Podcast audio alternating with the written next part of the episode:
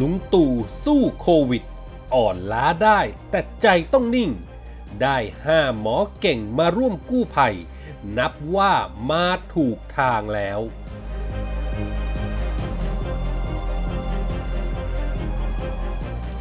บัลลิกา ส่งทนายนกเขา เอาผิดอัจฉริยะ กรณีปูดที่ปรึกษารัฐมนตรี เอียวตุนหน้ากากอนามัย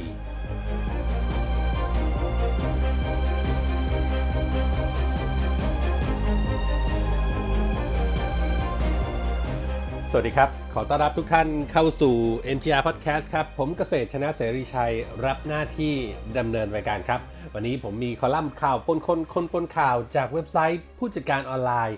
มาฝากกันเช่นเคยนะครับ เริ่มกันที่เรื่องแรกครับ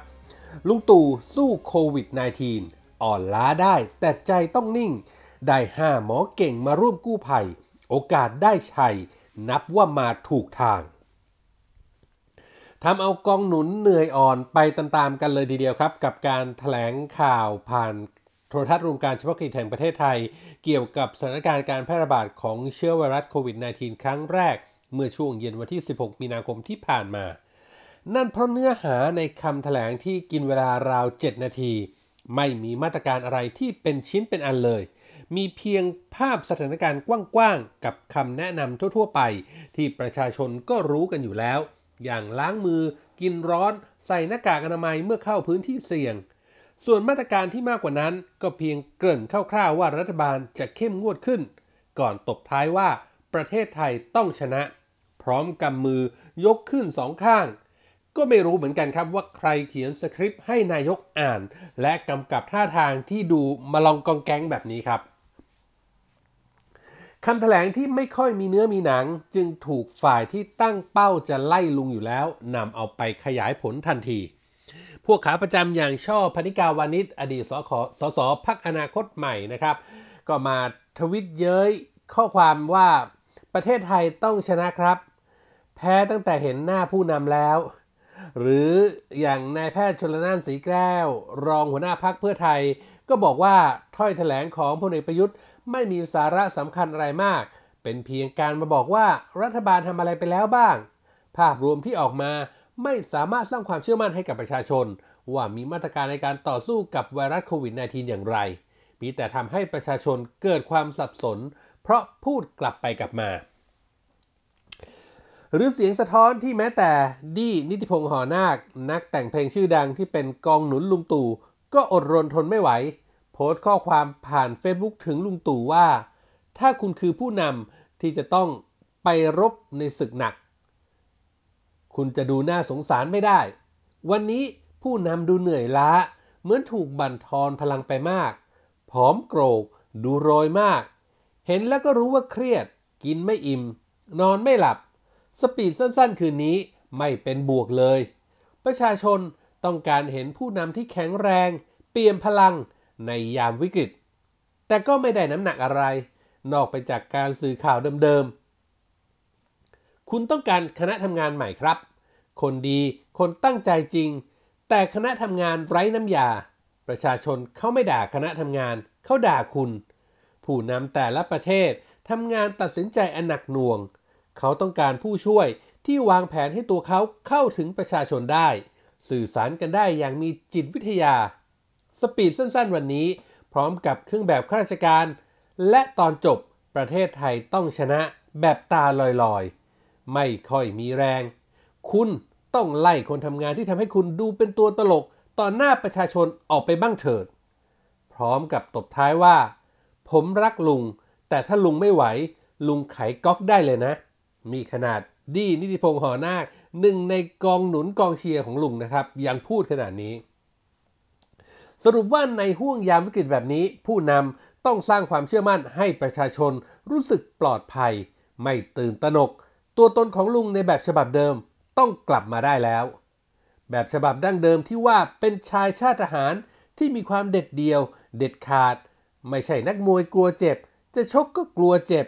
ใจไม่นิ่ง ที่สำคัญทำงานใหญ่ในภาวะแบบนี้ใจต้องนิ่ง อย่างไรก็ดีครับ การมีศูนย์บริหารสถานการณ์การแพร่ระบาดของโรคติดเชื้อไวรัสโควิด -19 ที่นายกนั่งเป็นประธานเอง ก็น่าจะมาถูกทางแล้ว นั่นเพราะถ้าปล่อยให้ระดับกระทรวงรับผิดชอบ ความเชื่อมั่นก็ไม่เท่ากับที่ลุงตู่จะลงมาเอง อ่อนล้าโรยราไปบ้าง ก็ต้องให้กำลังใจกัน นอกจากนี้ การที่นายกได้หมอเก่งๆ 5 คนมาอยู่ข้างกาย ภายในศูนย์บริหารสถานการณ์การแพร่ระบาดของโรคติดเชื้อไวรัสโควิด -19 ก็ทำให้ประเทศไทยมีความหวังขึ้นครับ หมอเก่งๆ เหล่านั้นก็มีอาทิศาสตราจารย์นายแพทย์ปิยสกล สกลสัตยาธรอดีตอธิการบดีมหาวิทยาลัยมหิดล ศาสตราจารย์นายแพทย์อุดม ขชินทร อดีตคณะบดีคณะแพทยศาสตร์ศิริราชพยาบาล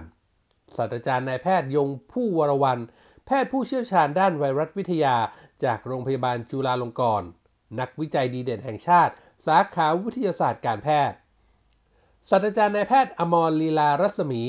อาจารย์แพทย์อายุรศาสตร์ นายกแพทยสมาคม และศาสตราจารย์แพทย์หญิงสมศรีเผ่าสวัสดิ์นายกแพทยสภา ทั้งหมดถูกเรียกตัวด่วน เพื่อคุยกับนายกรัฐมนตรี ในการให้คำปรึกษาถึงสถานการณ์การแพร่ระบาดของไวรัสโควิด -19 เมื่อวันที่ 16 มีนาคมที่ผ่านมา พวกเขาไม่ใช่แค่บรมครูของหมอทั้งประเทศ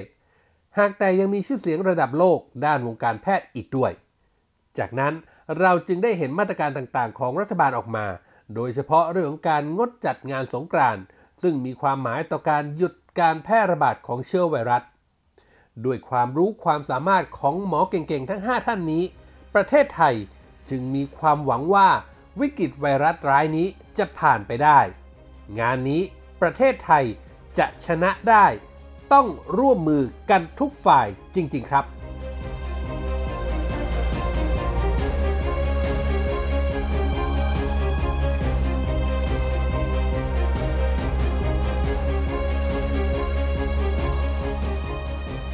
กันที่เรื่องเกี่ยวเนื่องกับหน้ากากอนามัยครับมัลลิกาส่งทนายนกเขาแจ้งความเอาผิด อัจฉริยะเรืองรัตนพงศ์กรณีปูดที่ปรึกษารัฐมนตรีมีเอี่ยวปมดราม่ากักตุนหน้ากากอนามัย กรณีดราม่าหน้ากากอนามัยหายไปไหนที่บรรดาสสและอดีตสสพรรคประชาธิปัตย์แชทไลน์กันไฟลุก โดยเฉพาะเรื่องของการกักตุนหน้ากากอนามัยที่มีการพาดพิงไปถึงคนใกล้ตัวของจุรินทร์ ลักษณวิศิษฏ์ หัวหน้าพักประชาธิปัตย์รองนายกรัฐมนตรี และรัฐมนตรีว่าการกระทรวงพาณิชย์ว่ามีส่วนพัวพันเกี่ยวข้อง โดยเฉพาะแชทจากอันวาสาและสสปัตตานี รองเลขาธิการพักประชาธิปัตย์ที่กล่าวถึงเรื่องการกักตุนหน้ากากอนามัยว่าตัวเขาและเพื่อนสสรู้มาตั้งแต่ต้นเดือนแล้ว และเตรียมนำเรื่องนี้ไปพูดในที่ประชุมพักในวันที่ 7 มีนาคม ว่าให้ระวังคนใกล้ชิด เพราะตั้งแต่เมื่อมีข่าวเรื่องการกักตุนหน้ากากอนามัยถูกโยงมาเกี่ยวข้องกับท่านหัวหน้าพัก ในฐานะรัฐมนตรีว่าการกระทรวงพาณิชย์ ก็ได้รับแจ้งจากเครือข่ายว่า จะมีการกล่าวหาว่ามีที่ปรึกษากระทรวงพาณิชย์เกี่ยวข้องด้วย ซึ่งจะสร้างความเสื่อมเสีย ให้ท่านหัวหน้าพักมีมนทินไปด้วย จึงเตรียมนำเรื่องนี้มาพูดกันในที่ประชุม เพื่อช่วยท่านหัวหน้า แก้ไขปัญหา แต่พักก็เลื่อนการประชุมออกไปอย่างไม่มีกำหนด โดยอ้างว่าติดปัญหากรณีไวรัส ในขณะที่โลกโซเชียลครับ นอกพักประชาธิปัตย์นายอัจฉริยะเรืองรัตนพงศ์ประธานชมรมช่วยเหลือเหยื่ออาชญากรรม ก็ได้ไลฟ์สดผ่านเพจของชมรมถึงเรื่องนี้เช่นเดียวกัน ระบุว่ามีหญิงสาวซึ่งเป็นที่ปรึกษารัฐมนตรีในรัฐบาล มีส่วนรู้เห็นการส่งออกหน้ากากอนามัยไปต่างประเทศ แน่นอนว่าเรื่องนี้ได้รับความสนใจจากสังคมโซเชียลเข้ามาติดตามคอมเมนต์กันเป็นจำนวนมาก ระหว่างที่มีการมโนกันว่าหญิงสาวที่ปรึกษารัฐมนตรีที่ถูกกล่าวถึงนั้นเป็นใครกันแน่ มัลลิกาบุญมีตระกูลมหาสุข ในฐานะที่ปรึกษารัฐมนตรีว่าการกระทรวงพาณิชย์ ก็ได้มอบอำนาจให้ทนายนกเขา นิติธรลับเหลือ ไปแจ้งความดำเนินคดีกับนายอัจฉริยะเรืองรัตนพงศ์จากการไลฟ์สดดังกล่าว ฐานนำข้อมูลอันเป็นเท็จเข้าสู่ระบบคอมพิวเตอร์ทำให้ประชาชนเกิดความเข้าใจผิด ซึ่งทนายนกเขาก็ได้ไปที่กองบังคับการปราบปรามการกระทำความผิดเกี่ยวกับอาชญากรรมและเทคโนโลยี แจ้งความพร้อมมอบหลักฐานเป็นที่เรียบร้อยเมื่อวันที่ 17 มีนาคม ทนายนกเขาบอกว่านายอัจฉริยะมีการไลฟ์สดกล่าวหาพาดพิงนางมัลลิกาหลายครั้ง ว่ามีความเชื่อมโยงกับการส่งออกหน้ากากอนามัย ถึงแม้นายอัจฉริยะจะไม่ได้ระบุชื่อหรือตัวบุคคล แต่มีการเปิดเผยทั้งตำแหน่งและกระทรวง ซึ่งก็ชัดเจนว่าหมายถึงใคร เมื่อมีการพาดพิงบุคคล พักก็ต้องมีการตั้งกรรมการสอบสวนหาข้อเท็จจริง ถ้าผลออกมาว่าคุณมาริกาไม่เกี่ยวข้อง คนเปิดเผยข้อมูลก็ต้องรับผิดชอบ หากคุณมาริกาผิด ทางทีมทนายจะถอนตัวทันที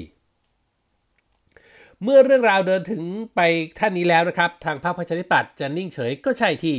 เพราะเรื่องของหน้ากากอนามัยนี้ประชาชนกำลังเป็นเดือดเป็นแค้น ที่ไม่สามารถหาซื้อมาใช้เพื่อป้องกันตัวเองจากการแพร่ระบาดของไวรัสร้ายนี้ได้ ยิ่งมีการโจดจันว่าพาดพิงคนของพรรคประชาธิปัตย์มีส่วนผูกพันเช่นนี้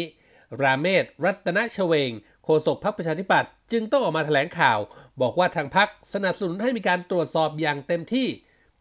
ทำความจริงให้เกิดขึ้นอย่างถึงที่สุด ใครมีส่วนเกี่ยวข้องจะไม่มีการปกป้องอย่างเด็ดขาด หากพบว่ามีมูลความผิด ก็ต้องพ้นสภาพการเป็นสมาชิกพรรค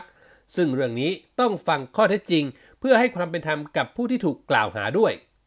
ส่วนแนวทางปฏิบัติที่เคยเป็นมาตรฐานของพรรคประชาธิปัตย์ในยุคอภิสิทธิ์เวชชาชีวะเป็นหัวหน้าพรรคนั้น หากผู้ดำรงตำแหน่งทางการเมืองของพรรคถูกกล่าวหาว่ามีการทุจริต ประพฤติมิชอบ ก็จะให้หยุดการปฏิบัติหน้าที่ทันที แต่พรรคประชาธิปัตย์ยุคนี้ นายราเมศบอกว่าต้องรอให้มาริกา ในฐานะผู้ถูกกล่าวหา ได้มีโอกาสชี้แจงก่อน ซึ่งทางพรรคจะให้มีการชี้แจงในวันที่ 18 มีนาคมนี้ครับ เรื่องหน้ากากอนามัยนี้สังคมให้ความสนใจเป็นอย่างมาก เพราะเป็นเรื่องของความเดือดร้อนของประชาชนทั้งประเทศ ยิ่งมีข่าวพัวพันไปถึงนักการเมือง ก็ยิ่งเป็นที่น่าจับตาว่า สุดท้ายเรื่องนี้จะลงเอยอย่างไร โปรดอย่ากระพริบตาครับ